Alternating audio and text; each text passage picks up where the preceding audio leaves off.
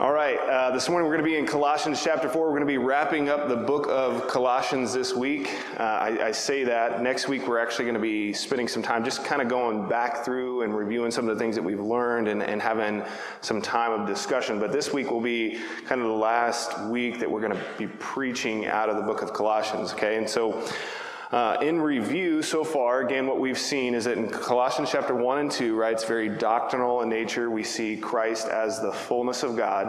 Right? And then as believers, we see that we are complete in Him. Okay? We get into Colossians chapter 3 and 4, and we see that it's very practical in nature, very boots on the ground type instruction. We've been going through Colossians chapter 4 these last few weeks. Colossians chapter 4, verses 2 through 4, we, we saw Paul's instruction in prayer in Colossians chapter 5 and, uh, I'm sorry, Colossians chapter 4, verse 5 and 6, we saw the need to be both wise in our conduct, right? Prudent in our conduct and gracious in our conversation. And then last week, we started into really this last section of the book, what we might call the, the final greetings, and we saw that the focus there was on Paul's companions in the ministry. And we said that was part one. Now, if you recall last week, we, we tried to first define for us, right, why does God actually spend time to record these men for us in Scripture? Okay, and so we said that, you know, number one, Paul was actually commending, he was vouching for these men to the churches, right? Back then, the, the canon of Scripture was not complete, and so the churches need to know, man, who can you trust? Right? Who is one of you who's going to speak to you in faith? Who's going to tell you the truth? Who can you trust? And so Paul was actually vouching for them. Okay? Uh, but for us today, right, God records this for us so that we can identify, right, the character of true ministers. Okay? And that's so that we can, one, examine ourselves, and two, so that we can examine others, right? Those who we're going to serve with, those who we're going to connect with in the ministry. And then number three, we said that God records this for us so that to remind us that we are never alone in the ministry. Okay, and so that should both encourage us to know that, look, God has never left us, nor will God leave us alone amongst his people. But it should also humble us, right? We, when we see or we, we receive um, success or praise in the ministry, when we see fruit in the ministry, right, it's never because of us alone, right? There have been countless others who have invested in our lives who make it possible for us to do what we do. Um, again, I, I'm, I'm, standing here today because of more people than I that would have time to name here today, right? Who have invested in me over time, who made it possible for me just to be up here this morning and to be able to speak and to share with you guys. Okay. So last week uh, we started into Paul's companions in ministry, right? We looked at four different guys. The first was Tychicus right? And we said that Tychicus was the faithful messenger, right? He was the man that, that penned and delivered the letter to the Ephesians and the Colossians. And he teaches us, right, that we ought to be faithful messengers of God's word, right?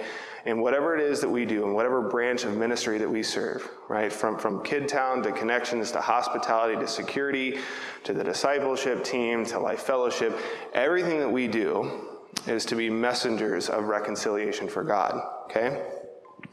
Uh, the next guy we looked at was uh, Onesimus. I always want to call him Onesimus, but his name is pronounced uh, Onesimus. And he was the fugitive man, right? He was the runaway slave that stole from his master Philemon.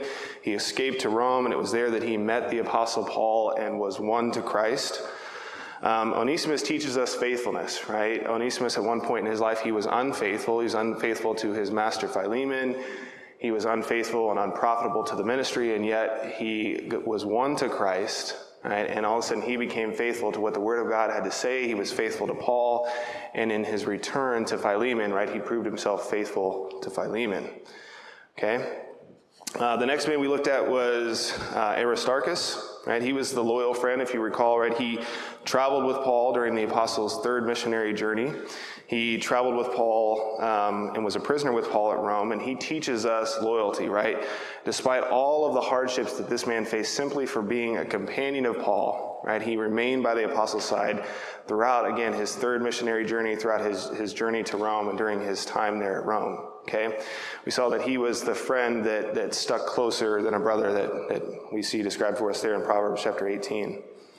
Right? And the final guy that we looked at was Marcus, right? Marcus was the redeemed man, right? He accompanied Paul and Barnabas on their outset of their first missionary journey, right? He later abandoned them when, when things got tough and he returned home, right? And in time, we saw that Marcus, he actually redeemed himself, right? He became profitable to both Barnabas and to Paul, right? And to the ministry whereunto God had called him, right? He was the author of the book of Mark, and he teaches us that, you know what, our past failures don't have to define us, right? If God can forgive us, then we ought to forgive ourselves, we ought to forgive others, and move forward in faith, okay? So those were the guys we looked at last week. We're going to kind of hop in here right in the middle of the passage um, just to save time. I'm not going to read the whole thing we, we were at last week. Uh, we're going to be in Colossians chapter 4, verse 11. I'm going to go ahead and read it for us here. Can you guys turn that down just a hair? I feel like I'm echoing up here. Yeah, thanks.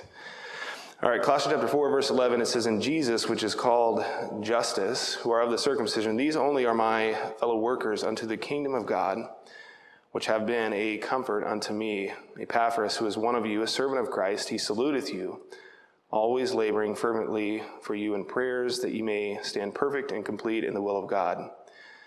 For I bear him record that he hath a great zeal for you, and for them that are in Laodicea, and them in Hierapolis. Luke, the beloved physician, and Demas greet you. Salute the brethren which are at are in Laodicea and Nymphas and the church which is in his house. And when this epistle is read among you, cause it to be read also in the church of the Laodiceans, and that ye likewise read the epistle from Laodicea.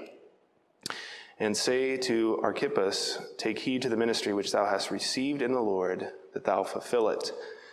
The salutation by the hand of me, Paul, remember my bonds. Grace be with you. Father, thank you so much for this morning. Um, again, I just thank you for your word. I thank you that, God, you have recorded these men and the history of your word, Lord, that we get to see and examine their lives. And, and though there are few words written about most of these men, Lord, uh, your word is so deep and it tells us so much. And Father, these are men that, that are examples of what we should be doing, what we should not be doing. And so, Father, help open our eyes Help open our ears, Lord, this morning, Lord. We want to meet with you. We want to see these guys for who they were. We want to see how you worked in their lives. We want to learn from them. And Father, we want to be changed. Um, if all I do is stand up here this morning and, and speak, Lord, and, and, nobody has changed from your word, then, then, Lord, all that we did here this morning was in vain. And so, again, Lord, help us to humble ourselves. Help us to examine ourselves in light of your word here this morning. And God, we pray that, that in advance you would get all the praise, honor, and glory for it. In Jesus' name, amen. All right. So, the first guy we're going to look at this morning, this is Jesus, and he is called Justus. Okay? And uh, I've deemed him the Comforter. Okay? Justus is the, uh, the Greek name for the Hebrew name Joshua, right, which is transliterated as Jesus. It's speculated by some that this man, he changed his name from Jesus to Justus in honor of his Savior. Okay, so his name Justus, it means just or upright. Right, his first and only mention we see right here in Colossians chapter 4, verse 11, right, where he is with Paul in Rome during Paul's first Roman imprisonment. Okay, so here's what we know about him, right? On the surface, it doesn't look like we know much, right? As I said, right, the first and only mention of him is here, right um, in Colossians 4:11. That name Justus, it appears two other times in Scripture, but it's not actually talking about the same man. Um, what we do know about him from verse 11 is that he was Jewish, right? We see that he, along with Marcus, right, were of the circumcision, right, indicating that they were Jewish. And Paul calls him a fellow worker unto the kingdom. Okay, so regarding his acts, again, all we have to go off of is what we have here in Colossians 4:11. But it says that he was a comfort to Paul during his first Roman imprisonment. Right? Colossians 4:11 it says in Jesus, which is called Justus, who are of the circumcision, these only are my fellow workers unto the kingdom of God, which have been a comfort unto me. Right? And so the fact that he was a comfort to Paul actually does give us quite a bit of insight about him. Right? It lets us know that number 1, he himself had personally experienced God's comfort in and over his life. And number two, it lets us know that he was a man of the word, right? He knew the scriptures, and by faith, he had received them. He was trusting on them, right? And you say, well, well how do you know that from verse 11? Turn with me, 2 Corinthians chapter 1, verse 3.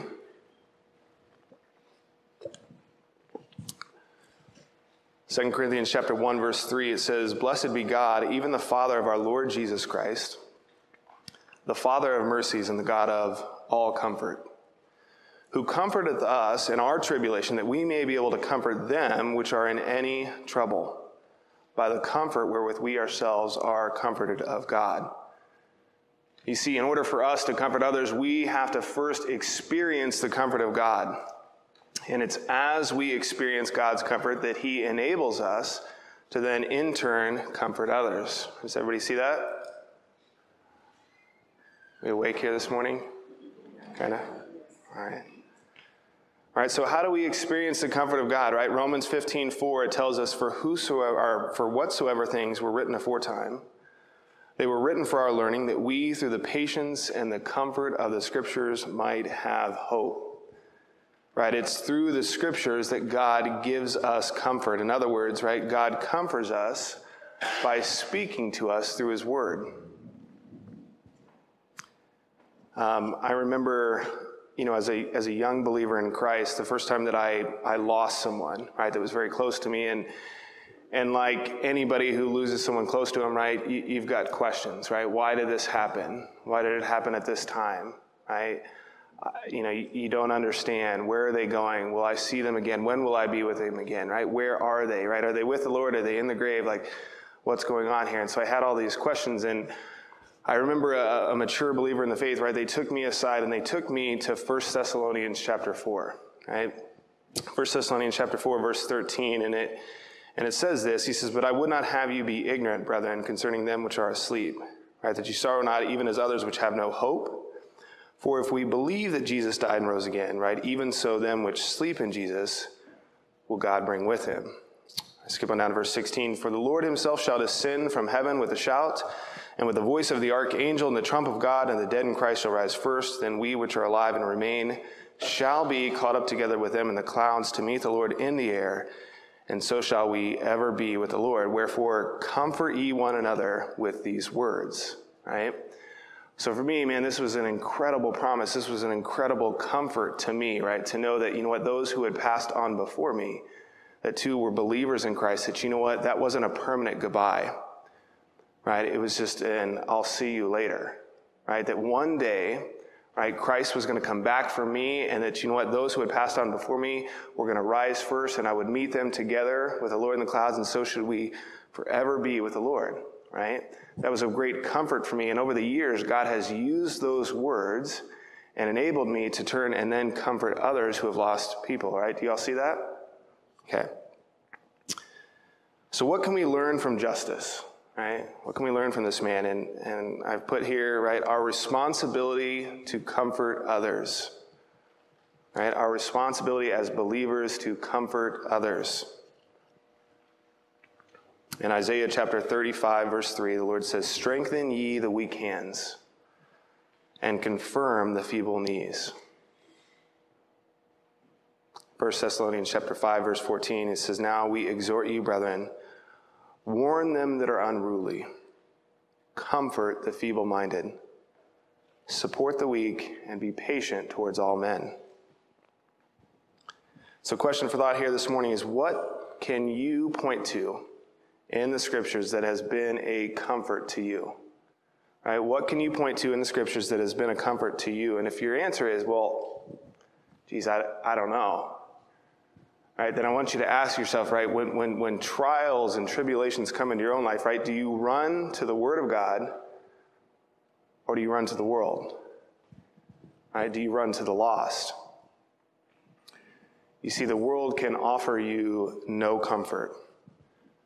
Right, sure, someone can come and, and they can pat you on the back and they can tell you, hey, everything's going to be all right. Everything's going to be all right. But the truth is, is apart from Christ and the promises of God's word, right, what guarantee do any of us have that anything's going to be all right?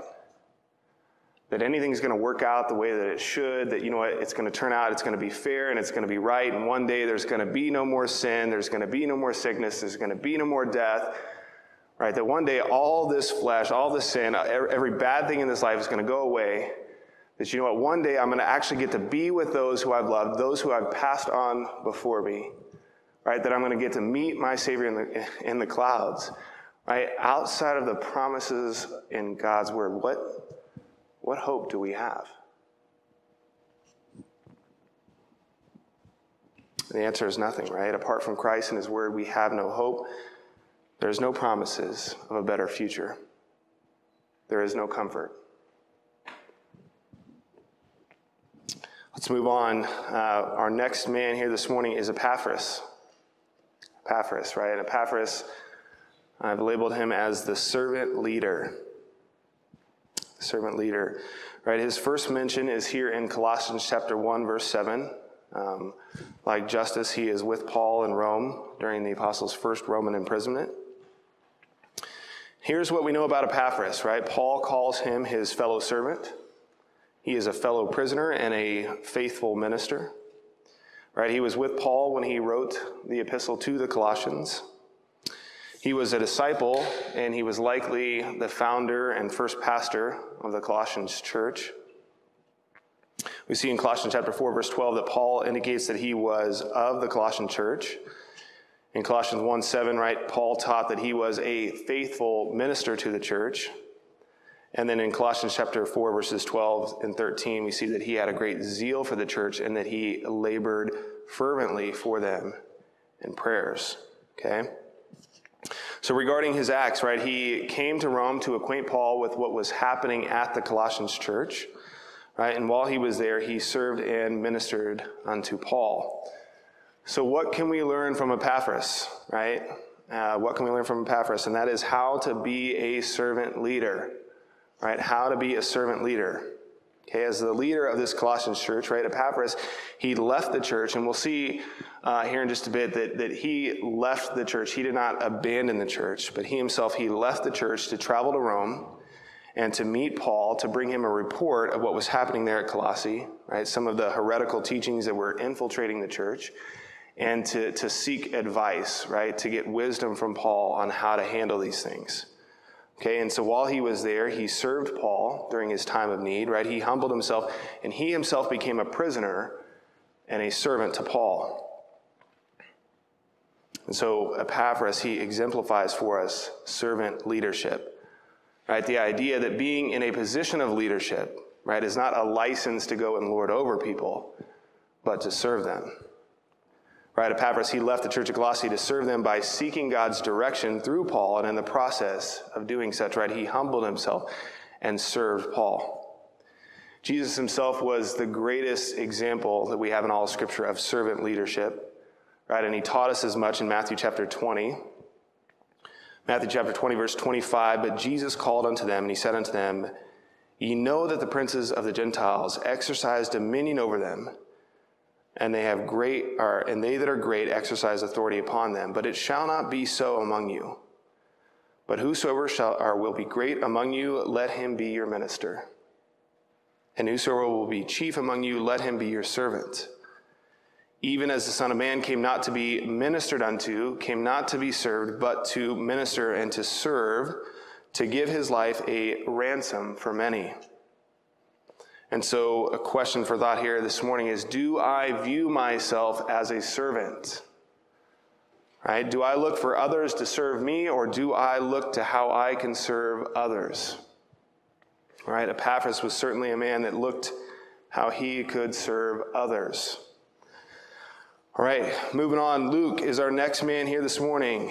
Luke, right? You'll see Luke uh, referred to as Lucius and Lucas also in your Bible. Uh, I've labeled him as the beloved physician. Right, his name means luminous or white. And he is first mentioned by name in Colossians chapter 4, verse 14, right, where he too is with Paul in Rome. Right, I see he's first mentioned by name. He actually shows up first time in the book of Acts, right, Acts chapter 16, verses 10 and 11. This is during Paul's second missionary trip, right, uh, during the leg that's from Troas to Philippi. And um, to see that, right, when you go through the book of Acts, you, you have to, to note the pronouns that are in there. Okay, um, Luke is the author of the book of Acts, and so when you see words like we and us, right, he's including himself in what's happening there in the book of Acts. So, real quick, just to give you an example of that, Acts chapter 16, verse 10 says, And after he had seen the vision, immediately we, right? Immediately, we, Luke the author, Paul and others, endeavor to go into Macedonia, assuredly gathering that the Lord had called us for to preach the gospel unto them. Therefore, loosing from Troas, we came with a straight course uh, to Samothracia, and the next day unto Neapolis. Okay? So, what do we know about Luke, right? Paul calls him a fellow laborer, right? We know that he was a Gentile and he was a physician, right? It's probable that he was a physician there in Troas where he was converted by Paul. So, regarding his acts, right, there's, there's quite a bit that we know about Luke. He was a companion of Paul during um, both his second and third missionary journeys right? A companion at times, right? What you actually see when you when you follow the pronouns closely is that there are times when he'll be with Paul and there's times that he drops off, right? And what, what's happening here is there's times where Paul would actually leave Luke behind to minister at the cities where they were at, right? As Paul continued on forward in the journey, Luke was left behind to actually continue the ministry that Paul had started there, okay? Um, Again, we know that he was a physician that he labored with and that he served Paul. He likely used his gifts as a physician to serve Paul and others in the ministry, right? We know that, that Paul wasn't a physically well man, right? He had been beaten and battered numerous times, right? We know that he had been arrested and imprisoned in various places and, and treated very harshly. Um, we know that he had been shipwrecked on more than one occasion, right? And he carried with him some kind of handicap or what he called an infirmity in the flesh. And so we see that, that Paul, throughout the scriptures, right, notably throughout the book of Acts, right, he, he certainly had a need of a physician, and that's where, where Luke really came in. Uh, we know that, that Luke was with Paul during both, again, his first and second Roman imprisonments. In fact, he is the only one that remained with him during his second Roman imprisonment. Uh, we know that he traveled with Walt, uh, Paul to Rome um, during his first Roman imprisonment. We also know that Luke was a historian, right? Luke authored the, uh, the Gospel of Luke and the book of Acts. And if you just kind of read through those books and you pay attention to the writing style, right, we know that he was very ordered, he was very meticulous in his writing. Okay, so what can we learn from Luke? Right, what can we learn from Luke? And that is to faithfully serve God with the gifts he has given us. Right, to faithfully serve God with the gifts he has given us. Right? Luke was a physician, and he used his gifts, he used his, his talents, his skills, and his abilities as a physician to minister to Paul and to others.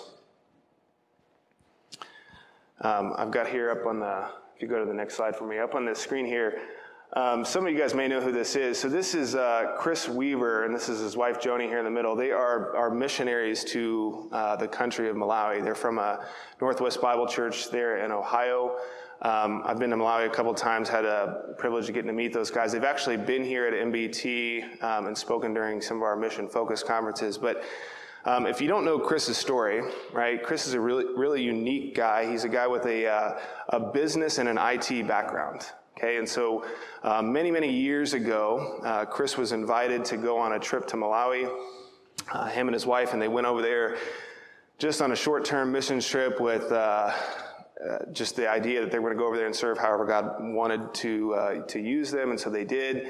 Um, and then they they started going back kind of year after year, and they really got a burden, a heart for Malawi um, to go there. But but Chris's thought was, look, I'm a I'm a businessman. I'm an IT guy, right? There's there's not really much I can do with a business degree and an IT background there in Malawi, right? It's a third world country.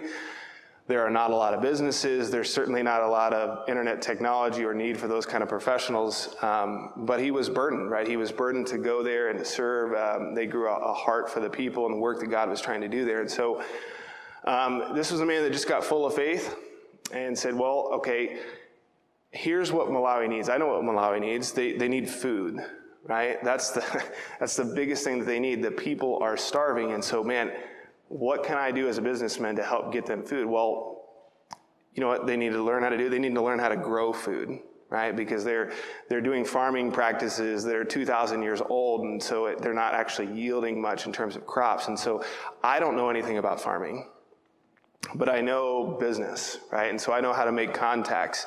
And I know how to go out and find the right people and put those people together and form teams and make the connections that we need. And I know supply chain, right? I know how we can get what we need in here and use the, the people and the resources and the equipment that we have, which is the equipment is basically your hands, right? I know how to put that together. And so this is a man that just got full of faith.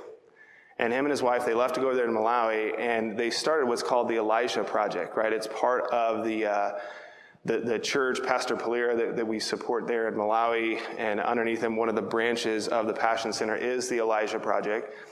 And this is, it's awesome. What they, what they did is they, um, they took a small field, and they started, um, they, they hired a man that really knew what he was doing in terms of farming practices, and they started teaching the people how to grow food, right? And so they would bring them in, and they, they would bring people in from the church, and most of the people in Malawi don't, don't have uh, jobs, or certainly not consistent jobs. And so they said, hey, we'll hire you, we'll put you to work, right? And what you're gonna do here is you're gonna grow two rows of crops. And those two rows of crops, you're gonna be able to feed your family for a year off of those two rows of crops, right? Whether or not you, you eat that food directly or you're able to sell that food for money. And in this third row of crops, we're gonna use that and you're gonna actually tithe back to the church. Now, you guys know simple math. Um, tithe is a tenth, right? So if I'm taking a third row of crops, what's that? It's a third, right? It's a third, but you're going to tithe back to the church with this third row of crops, right? And we're going to put you to work, and this has changed people's lives, right? And so it started off with just a few rows of crops. And, and Jared, if you could, cue the video for me here. Um, there's a video, some of you guys may have seen this. It, it, has actually been shared at the church before, but this is kind of a, a short clip of the work that's done in Malawi. The corona thing, it seems it has affected much of the uh, city people, unlike here in the whole area. But still, we have had the chance uh, to hire at least maybe 100, 110, 120 people that have had a chance to get uh, some kind of opportunity to work here. Uh, we are growing this maize. Uh, it's a benefit to us because it's for seed. We have to sell it to a big company.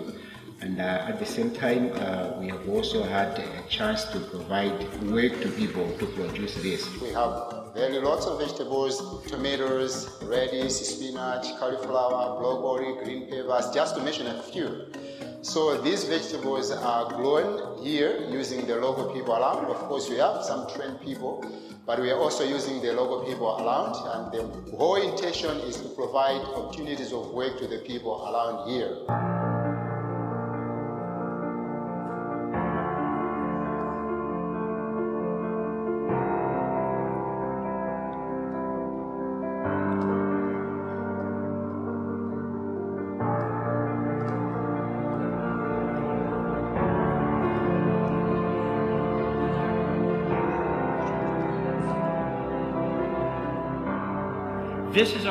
Season 2021, and we wanted to give you an idea of what God is doing on this farm. You'll notice the symmetry, the quality, the straight lines, all done by hand. This is all a demonstration of our Lord and Savior Jesus Christ. God is a God of quality and efficiency, and that's what we wanted to try to demonstrate here. So hopefully you can see what God is doing Wallace and his team have taken painstaking efforts to make sure that everything is lined up and as it is planned and then manage it that way.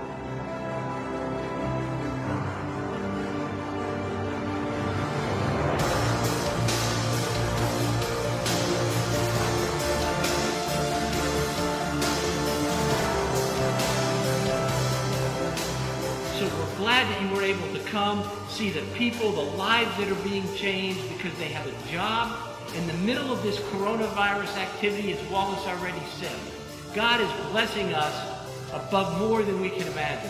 So we're just glad that you could you could see from uh, an aerial perspective and on the ground what's going on here.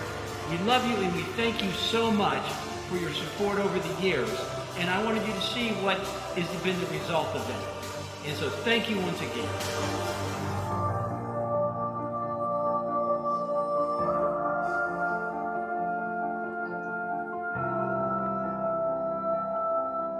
So this is, uh, I mean, it's just incredible what what God has done in just a handful of years. Kenny can testify this. We were there just a few years ago. Just how much that has grown and expanded just since the time we were there, right? And what's amazing is they literally do all of that by hand. There is no major machinery.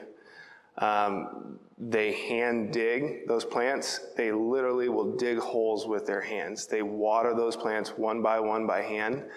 Um, all of it's done by hand, and yet it's provided jobs for hundreds of believers in the churches there in Malawi, right? And God is using that to feed them and sustain them. And so I, I give you this example just as one man who took the skills, the talents, the gifts that God had given him, and he just got full of faith and said, Man, God, however you want to use this, what I've, I've got a heart for this, you've put Malawi on my heart, and I just want to serve you. And so, you know what? However and whatever. And God has taken this man's faith and just done an incredible work and continues to do that there in Malawi. Colossians chapter 3, verse 23, it tells us this. It says, Whatsoever you do, do it heartily, right? Do it with your whole heart as unto the Lord and not unto men, right? And whatever you do and whatever God has blessed you with, right, use it to serve Him with your whole heart. So, question for thought here this morning is how would God have me to serve Him, right, and to minister to others with the gifts that He has given me? Right? How would God have me to serve Him, to minister to others with the gifts that He has given me?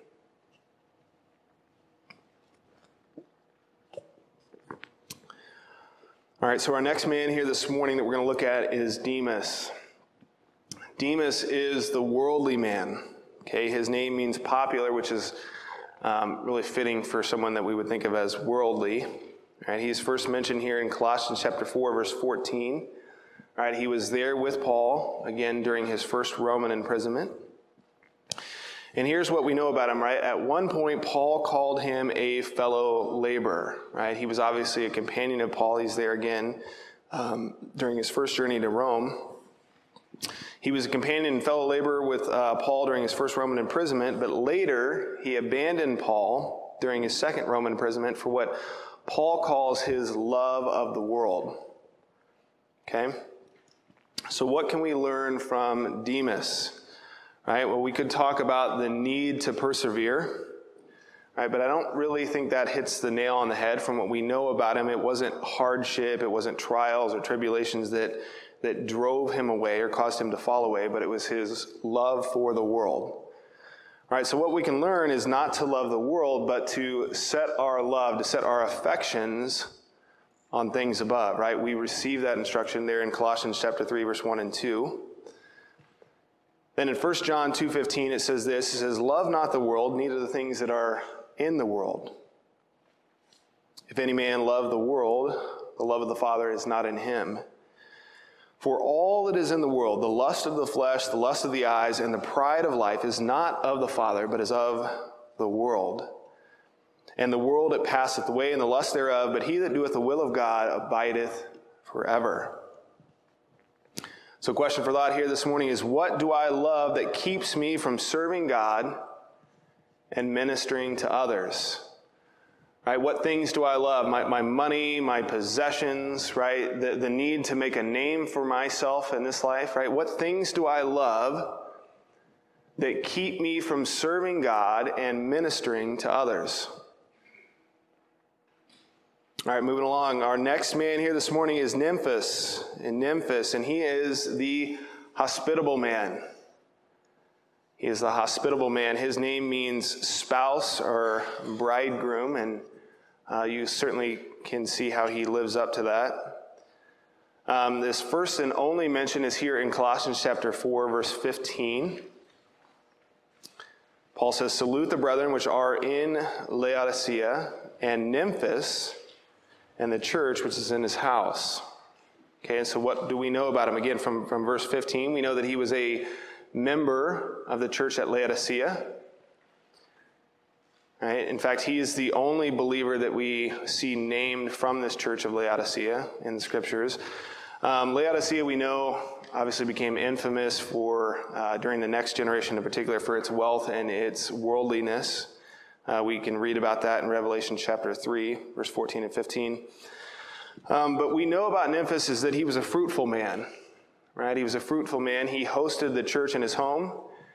And that would have entailed that the body of believers gathering together to pray together, to worship together, to study the Word of God together. And it's very likely that, you know what, souls were won to Christ during this time. And so, what can we learn from Nymphas? Right? And what we can learn is to faithfully serve God with the possessions He has given us. Right? To faithfully serve God with the possessions He's given us. Right? From Luke, we learn to serve God with the gifts or the talents that He's blessed us with. And from Nymphas, we learn to serve God with the possessions that He's given us. In 1 Corinthians chapter 4, verse 7, God says this For who make thee to differ from another? And get this what hast thou that thou didst not receive? Now, if thou didst receive it, why dost thou glory as if thou hadst not received it? All right, he's asking the question, right? What do you have? What do you possess that was not given to you?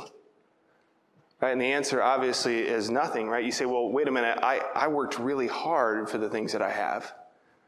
Well, you know what? There are other people in life who work just as hard, if not harder than you, that don't have near as much as what you have. Right? Everything that we have is of the Lord. In 1 Corinthians chapter 6, verse 19, God says, What? Know ye not that your body is the temple of the Holy Ghost, which is in you, which ye have of God, and ye are not your own. For ye were bought with a price, therefore glorify God in your body and in your spirit, which are God's. Right? It's um, it's such a such a crazy thing for me to see believers who who walk around in life and and they would acknowledge this. They would say, "Yeah, yeah, God bought me with a price. I am God's," and yet they live their life to say, "Well, you know what? My possessions are mine, not God's." Yes, God owns me, but I own my cars. God owns me, but but that's my house. Those are my possessions. Those are my things, right? God owns me, but not the things that I own, right? And you realize how ridiculous that is? Right? Even my children understand that. Well, hey, look, if God bought me, well, then God owns everything that I own. Right? And so the only question I should be asking is, what would God have me to do with what's His? Right? And I ought to use the possessions that God has given me to serve Him whether that's my home, whether that's my cars, whether that's my finances, whatever it is that God wants, it's His. And it's His to do with what He wants. I am merely a steward to manage what's His. Right, when you read about the early church in the book of Acts, chapter 2, um, we, we read about how the people, they, they brought all their possessions together, right? and they laid them down to, to meet the needs of the ministry, right? The needs of the believer there at the church. And when you read it at first, right, it, it sounds very much like, like uh, communism or socialism, like some form of it, right? But the, the difference there is that nobody was forcing them to do it, right? They were willingly doing this, right? And everybody worked, right? You didn't have some people working and some people not, right? If you didn't work, you didn't eat right? They were doing this, they were willingly bringing things together to meet the needs of the ministry, right? To meet the needs of the people. So, question for thought here this morning is how would God have me to serve Him and to minister to others with the provisions that He's given me? Right? How would God have me to serve Him and to minister to others with the provisions He's given me? All right, the last man that we're going to look at here this morning, this is uh, Archippus, right? I, his, I, I, I, had to look this up. I, I wanted to pronounce it Archippus, um, but it's Archippus. And he is what, I, what I've called the entrusted man. Now, now next week, I've asked uh, Mark, he's going to give us a short little devotional out of uh, the charge that, that Paul gives Archippus here, but I want to at least introduce you to him this morning. Um, his name means master of horses. I, I don't really know how to tie that to, to what we're looking at, but I'm at least presenting it to you, telling you like there's things I don't know, um, lots I don't know. But um, so here's what we know about him, right? Paul calls him a fellow soldier, fellow soldier. Right, in his Acts, right, we know that he was part of the church at Colossae and he was likely a member of Philemon's family. You see that in Philemon chapter 1, verse 1 and 2. Um, from what Paul says here in Colossians 4:17, we glean that he took over the church at Colossae following Epaphras' departure to Rome. So he would have been kind of the next pastor or leader of the church there at Colossae. So, what can we learn from him? Right? What can we learn from Archippus? And uh, the thing that God showed me is that ministry is given by the Lord. Right? Ministry is given by the Lord. It's not something that we fabricate, it's not something that we make up for ourselves. It's given by God, and it's for the glory of God. Right? God gives it to us as His stewards, and as His stewards, we ought to be faithful to take heed to it, to guard it, and to fulfill it.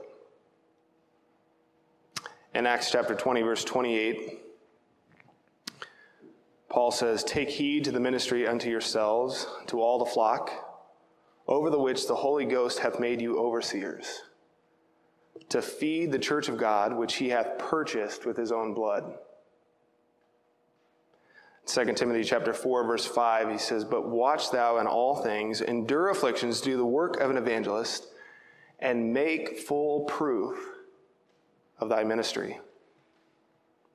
So, question here this morning is what ministry has God given me? And am I careful to fulfill it? Right? What is the ministry that God has given me, and am I careful to fulfill it? Now, big picture, right? We know that, that the ministry that God has given all of us is the ministry of reconciliation. Right? We see that in 2 Corinthians chapter 5, verse 18. Right? It's the ministry of, of going out and reconciling the lost world to Christ through the preaching of the gospel. Okay, but what specifically has God given unto me, or what specifically has God called me to, and am I careful to fulfill it? You know, I, um, I'm gonna I'm gonna brag on mine. I know this is gonna embarrass him. Um, I was taking a class in LFBI this semester, and Pastor Morgan taught uh, the second to last class, and he taught from a perspective of uh, an associate pastor, right? And um, he pointed out that you know what the, the ministry that God given him, his, his chief role wasn't to get up and to lead the church uh, on Sunday mornings, right? It wasn't to be the guy that, that stood up and spoke every Sunday morning, right? So that you, uh, the whole church gets to constantly hear Kenny preach, right? The ministry that God give, had given him was to serve Sam in whatever capacity that Sam needed.